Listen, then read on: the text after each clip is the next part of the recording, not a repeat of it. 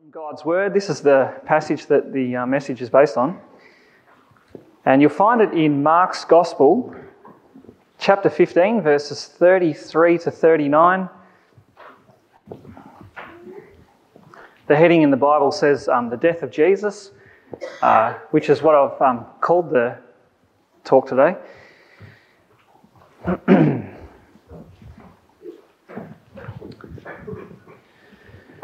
Radio, before we read it, I'm going to um, pray. So let's come before God. Heavenly Father, as we uh, come to listen to your word, uh, we pray for your Holy Spirit uh, to uh, open our eyes to see the wonderful things that are here and to help us to see um, how this passage is speaking into our lives today so that we can uh, embrace Jesus by faith. And we pray this in his name. Amen. So let's hear from um, the Word of God, Mark 15, verse 33. And when the sixth hour had come, there was darkness over the whole land until the ninth hour. And at the ninth hour, Jesus cried with a loud voice, Eloi, Eloi, lama sabachthani, which means, My God, my God, why have you forsaken me? And some of the bystanders hearing it said, Behold, he's calling Elijah.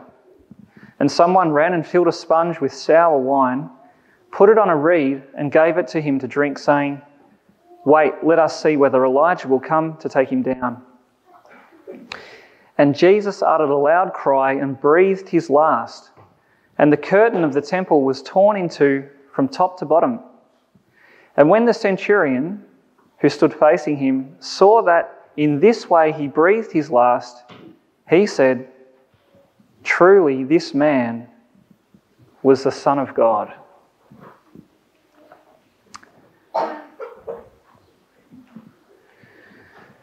So, this passage uh, is about the death of Jesus, but it records the, the final three hours leading up to Jesus' death.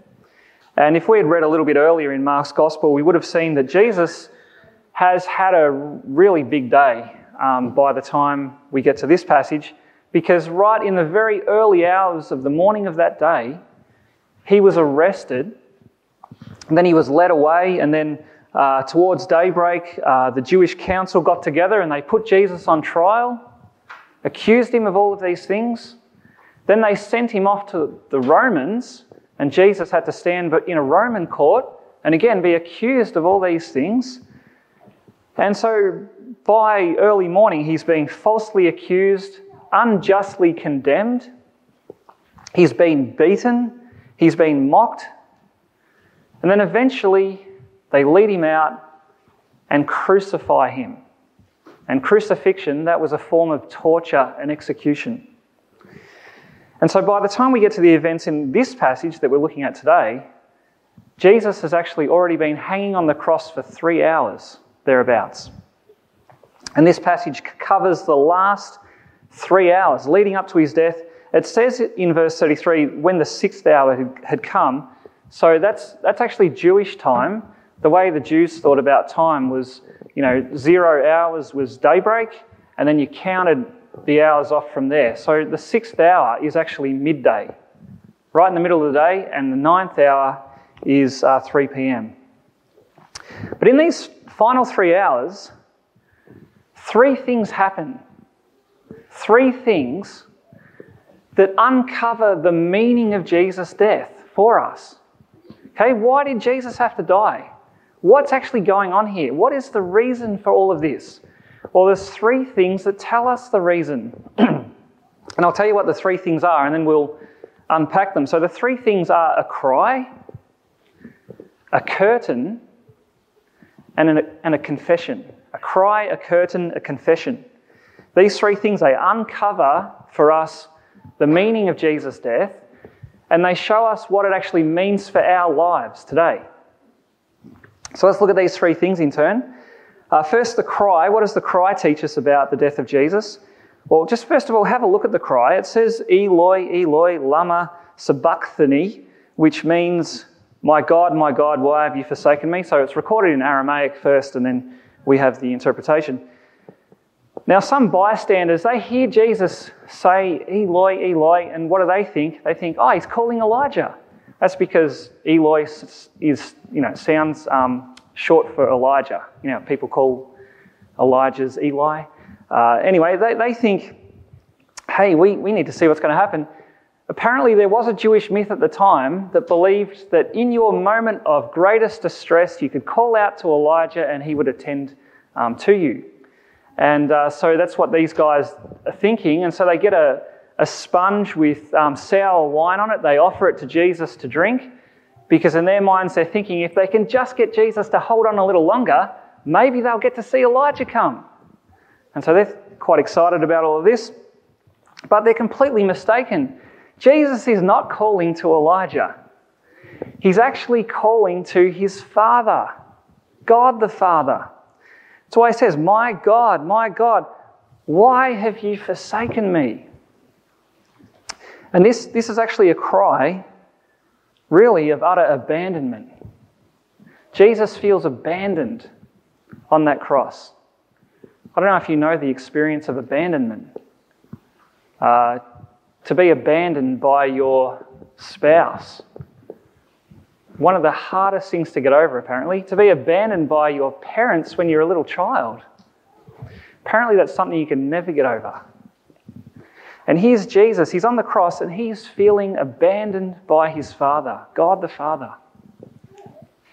And we need to come to terms with, with how shocking that must have been. See, up until this moment in Jesus' life, he has known nothing but the Father's pleasure, the Father's love, the Father's affection and favour. You know, even at key points in Jesus' life, there were times when the Father said of Jesus, This is my Son, whom I love. With him I am well pleased. But at this point, all of that's gone. All that Jesus is experiencing now is the Father's abandonment. He feels forsaken. Why? Why was Jesus forsaken at that cross? Well, the answer is seen in what's actually happening around Jesus. While he's on this cross, what's going on? The verse says that when the sixth hour had come, so this is at midday, there was darkness over the whole land until the ninth hour, until 3 p.m. in the afternoon. Now, what is the meaning of that darkness? Is it a solar eclipse? Well, I asked Siri, and Siri says a solar eclipse lasts for 7.5 minutes. This is going for three hours, so it's not a solar eclipse. Uh, is it a dust storm? Maybe that's what it is. No, no, it's the wrong time of year for dust storms in that part of the world. So, why is there darkness? What is the darkness? Well, we actually don't have to guess because we have all of these uh, clues laid down for us in early parts of the Bible. Because there was a time earlier in the Bible when darkness came over the whole land. That's back in the book of Exodus. So, in the book of Exodus, I don't know if you're familiar with that story, but um, God's people, the Israelites, they were uh, stuck in Egypt as slaves. God wanted to set them free, and so to do that, He sent a series of plagues on Egypt. And those plagues were judgments of God on Egypt. The ninth plague was the plague of darkness. That's where darkness came over the whole land. That was a sign of God's judgment on Egypt. So that's one example of darkness on the whole land, but that's not the only time. If you follow through the storyline of the Bible, you get to the prophets. So people like Isaiah, Ezekiel, uh, Amos, Joel, Micah, all of these prophets, they speak of a day coming sometime in the future, a day of darkness over the whole land. They all speak of it, and they're all saying the same thing. That day of darkness is a day when God Himself is going to visit the world in judgment on sin and evil. Amos gives us a little detail, though. He says that the darkness will come at midday. And the reason for that is that way it will be completely unmistakable. Okay, if it comes at midnight, no one's going to notice it because it's already dark. But if it comes at midday, you're not going to miss it. So, Amos 8, verse 9, you can read that later on today. Uh, he predicted that at midday, darkness would come, God's judgment would come thundering into the earth. Well, here it is. It's come. It's when Jesus is hanging on the cross. And so you would think if, if, ju- if God's judgment has broken into the world at that point, you would think everyone would be crying out in terror. You'd think people would be scurrying around looking for somewhere to hide to get away from God's judgment. And yet, remarkably, there's only one person crying out when God's judgment comes it's Jesus. See, he says, My God, my God, why have you forsaken? He doesn't say, Why have you forsaken us? He says, Why have you forsaken me? Me. What's going on? Well, as Jesus hung on that cross, God's judgment against sin and against evil and injustice and all the things that are wrong, it was being poured out. But it was all being poured out on Jesus alone. Why did that happen? I'll tell you why. It's so that you and I don't have to face God's judgment. That's what's going on here. So you think about it God's judgment against sin, that's actually something that we all deserve. Uh, God created us for a particular reason. He made us to know Him, to love Him, to live in this relationship with Him that, that lasts forever. Uh, that means He's God, we're not. He's the King, we're not. But how have we treated God? How have you treated God? Okay, think about that. By and large, you know, I'll speak personally, by and large, we've ignored Him. By and large, we've turned away. Haven't even thought about Him a lot of the times. Uh, we've disobeyed Him, we've broken His laws. We've lived at times as if God didn't even exist. And then something goes wrong. We go, oh, that's right, I need, I need um, someone to help. Oh, God.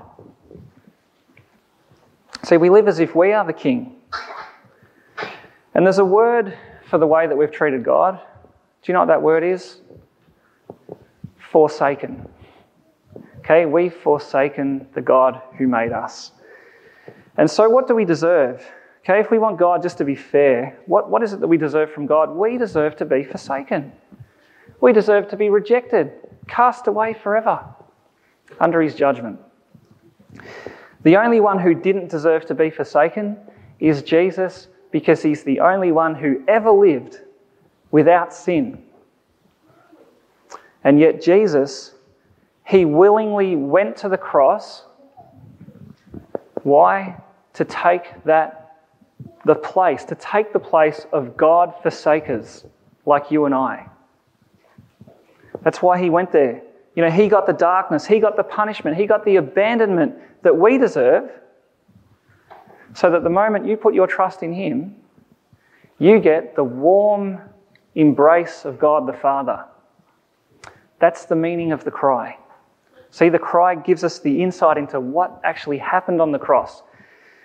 Jesus forsaken in the place of sinners so that people who deserve to be forsaken can actually be accepted by God.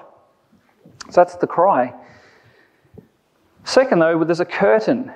Okay, the curtain. The curtain is another window into the meaning of Jesus' death. And we see that in verses 37 to 38. Uh, so, th- this is actually the moment when Jesus does breathe his last and die. So, a very significant moment. And yet, at that moment, Mark directs our attention, so Mark, the writer of this, he directs our attention to something going over at the temple, something happening to the curtain at the temple. See verse 37, it says, And Jesus uttered a loud cry and breathed his last, and the curtain of the temple was torn in two from top to bottom. Now, what does the curtain at the temple have to do with Jesus' death? That's a bit odd. Well, let's think about it for a bit. What does the temple stand for? What is the temple all about? The temple was about God's presence among the people. So in Jerusalem, they had this massive temple built, and that temple was the place that represented God's presence among them. So in the temple, there was this, this, this, uh, this room, uh, which was a perfect square, called the Holy of Holies. The most holy place is another way of talking about it. And in that most holy place, there was this cloud of glory that represented God's presence with his people. It was incredible. Now, if you lived back then, back in um, this time, let's say you, you went to the temple and you wanted to see God, do you reckon you'd get in? Not a chance. if you went to the temple back then, all that you would find is one barrier after another. Uh, there was actually a series of courts in the temple surrounding this holy place. And so, if you were a Gentile, which is someone who's not a Jew, so I'm assuming most of us here, uh, if we were living back then and we went to the temple, we would only get as far as the court of the Gentiles before we would come across a barrier that says you can't go any closer. Then, if you were a Jew, or in particular a male Jew, uh, you could go into the next court, but that was it. After that, another barrier. Can't go any closer. Can't get any closer to God. Uh, if you were a Jewish male priest, you could go another step closer to the Holy of Holies, where there was an altar and, and a few other things. But you couldn't go all the way in, couldn't go into the Holy of Holies. And the reason why is because there was this massive curtain. This curtain that was like 20 meters tall, thick as a man's arm. And that curtain is the curtain that, that Mark is talking about here in verse uh, 38. This massive curtain, this was a barrier that said no one can come into the presence of God. No one except one person, the high priest. And even then, that was only once a year on this very special occasion called the Day of Atonement, when he would have to go in before God and offer a sacrifice because of the sins of the nation. And so these curtains, these barriers, they were all set up to say no access unless there's a sacrifice. And so they spoke very clearly to the people about the fact that you just can't approach God on your own terms. You can't just think, well, I'll go and turn up and say good day to God. I'll go and hang out with Him. You can't do that on your own terms. The, all these curtains and barriers, they showed that God is holy. Nothing unholy can go near Him, nothing unholy can be in His presence.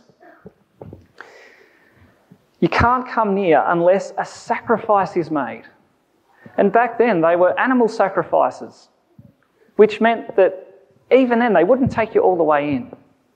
No one could have full access, full, complete access to God because of sin. But here's what we learn the moment Jesus breathed his last and died, that's the moment that this curtain is torn.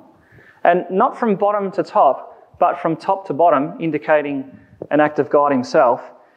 And what it's saying is that Jesus' death has actually done something about our access to God.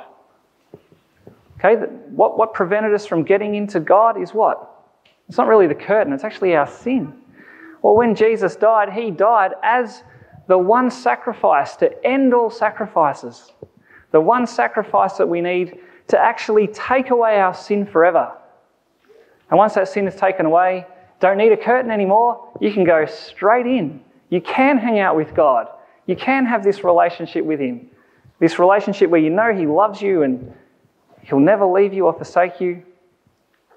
See, because of the death of Jesus, because Jesus' death is actually a sacrifice that pays for our sin, if you have that, come on in.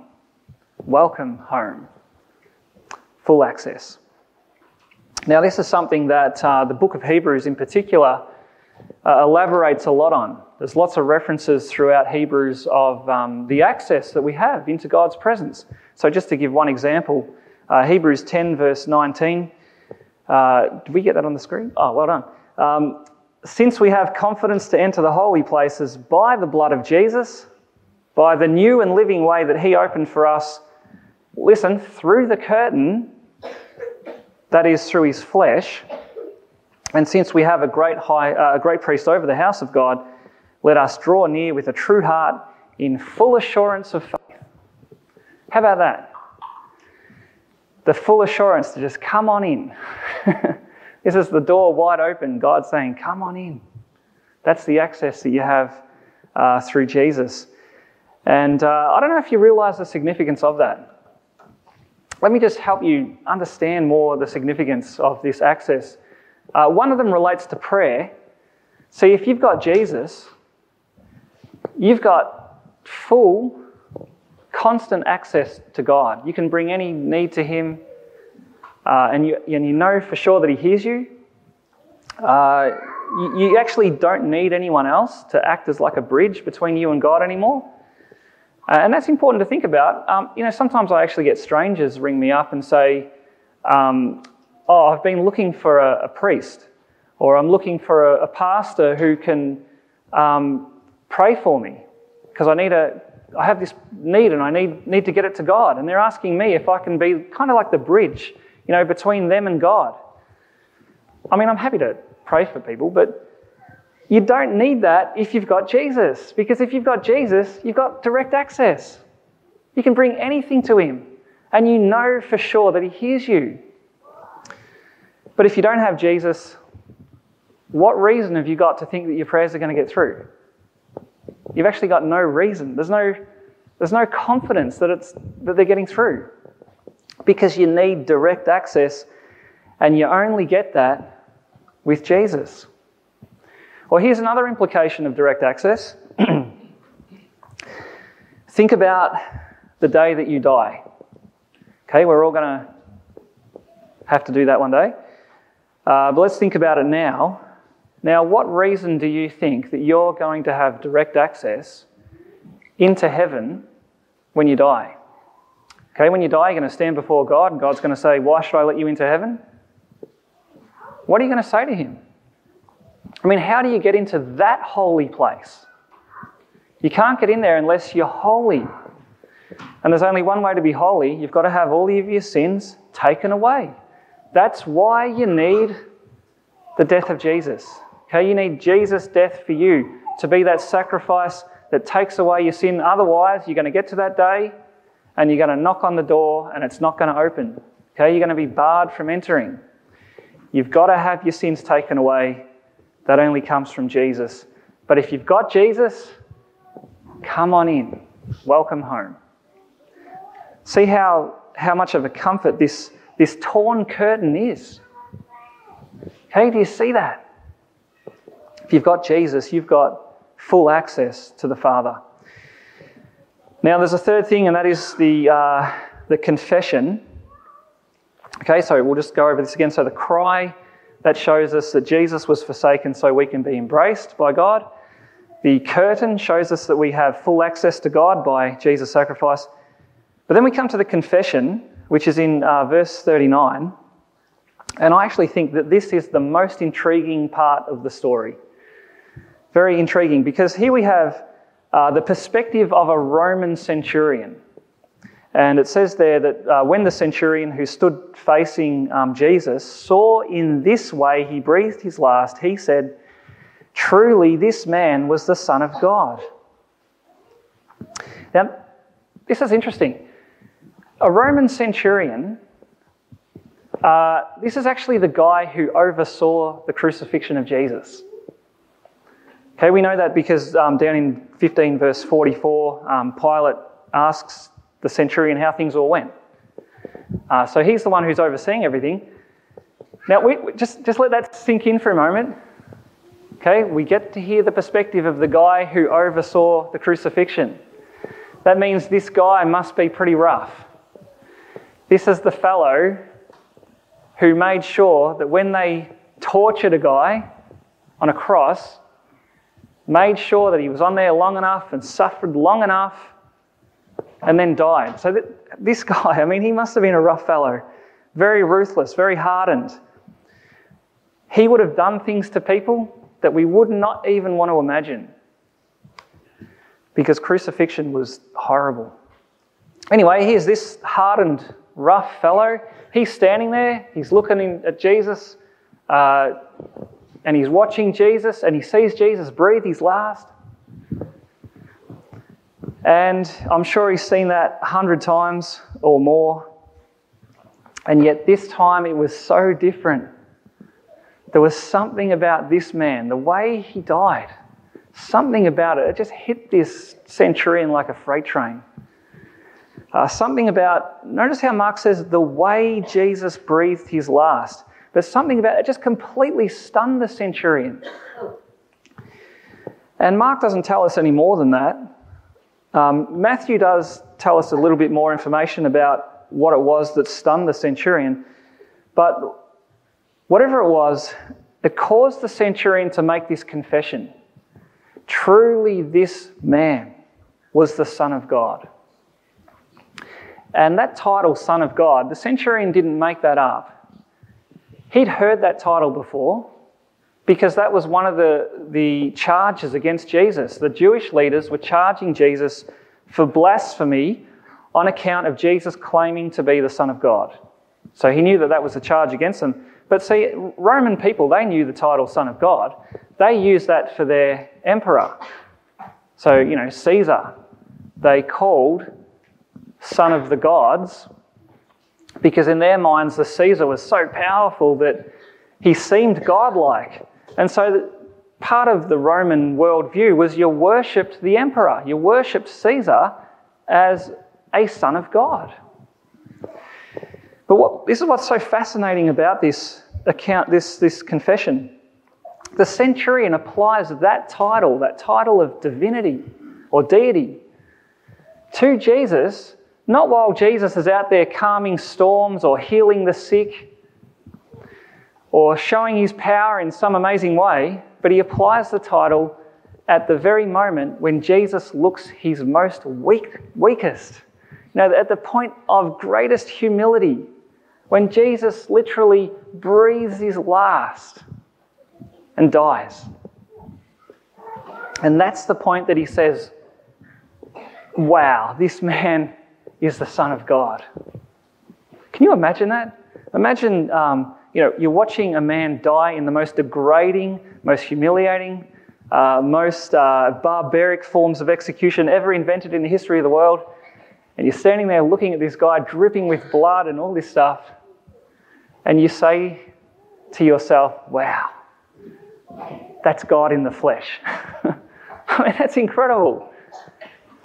But see, the significance of this is the, the significance actually comes out when you see how Mark has told the whole story of Jesus. Because right at the beginning of Mark's gospel, he starts like this He says, The beginning of the gospel of Jesus Christ, the Son of God. And so, right from the outset, Mark has set about to tell, the, to tell us about the Son of God. And for Mark, Son of God, that, that's the title that, that, that gets the, to the significance of who Jesus is you know, Son of God, for Mark, it means that Jesus is the King of the universe. He's the creator of all things. He's God who has come into the world to save his people. And all through Mark's gospel, as Mark records all of the events and arranges it so that we can read it, we, we see people, you know, encountering Jesus and going, Who is this guy? Now they see Jesus do a miracle and they're all scratching their heads going, What is going on here? Who is this? And you get right to the middle of Mark's gospel, and Jesus actually says to his disciples, Who do you say I am? And well, they all, you know, they talk about who the crowd says Jesus is, but Jesus says, What about you? Who do you say I am? And Peter gets the closest because he says, You are the Messiah. But even then, his understanding of Messiah was way off. And you keep going through Mark's gospel, you get to the point where Jesus is put on trial, he's accused of being the Son of God, which they say is blasphemy. That's by the religious leaders, they don't get it. They kill Jesus for it.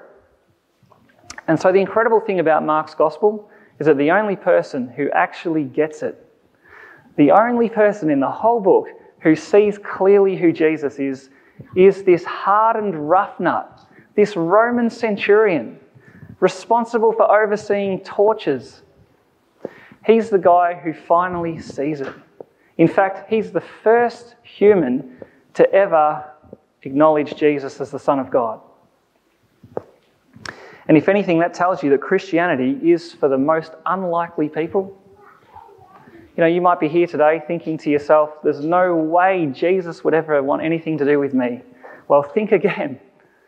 Or you might be here thinking, you know, there's, there's no way, I'm the last person, I'm the least person who would ever, you know, become a believer. Right? Well, what about the Roman centurion? He became a believer.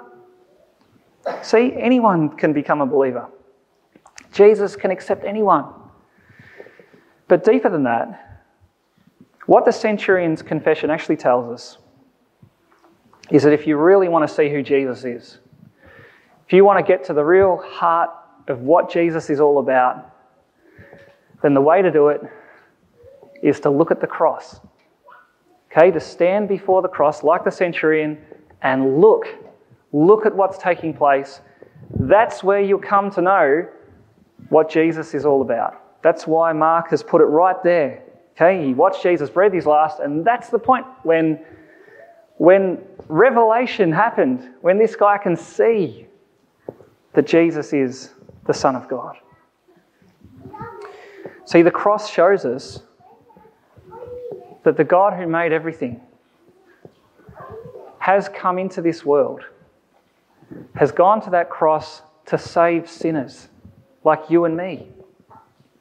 See, our sin, it's so bad, God has to punish it, but God made a way to punish our sin without punishing us. He did it by sending His Son, Jesus. And, and that's, that's what this passage shows us the cry, the curtain, the confession. They're, they're each little windows into seeing the heart of Jesus. And uh, each of them actually shows us that He is the Saviour that we all need. We, we really do need Jesus because without Him, we're actually heading towards an eternity of being forsaken by God. But with Jesus, that has been taken away. Jesus was forsaken in your place so that you can be eternally welcomed. And you can depend on Jesus because because of who he is, because he is God. I mean, if he's God, he has the power to actually save you for all of eternity. So you can actually depend on him. And so, this Good Friday, if you're not already a believer, why not make today the day that you become one?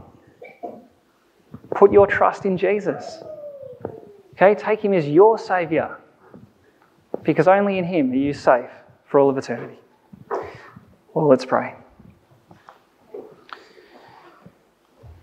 Heavenly Father, thank you uh, so much for this um, wonderful display of your love for a world that had turned its back on you.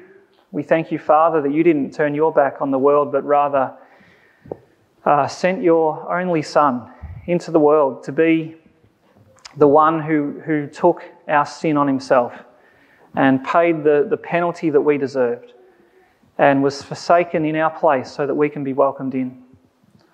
And we thank you, Father, for the, the comfort that it is to see that curtain torn, to see that, that we have now this full access to you, unhindered and without any sense of uh, pushback.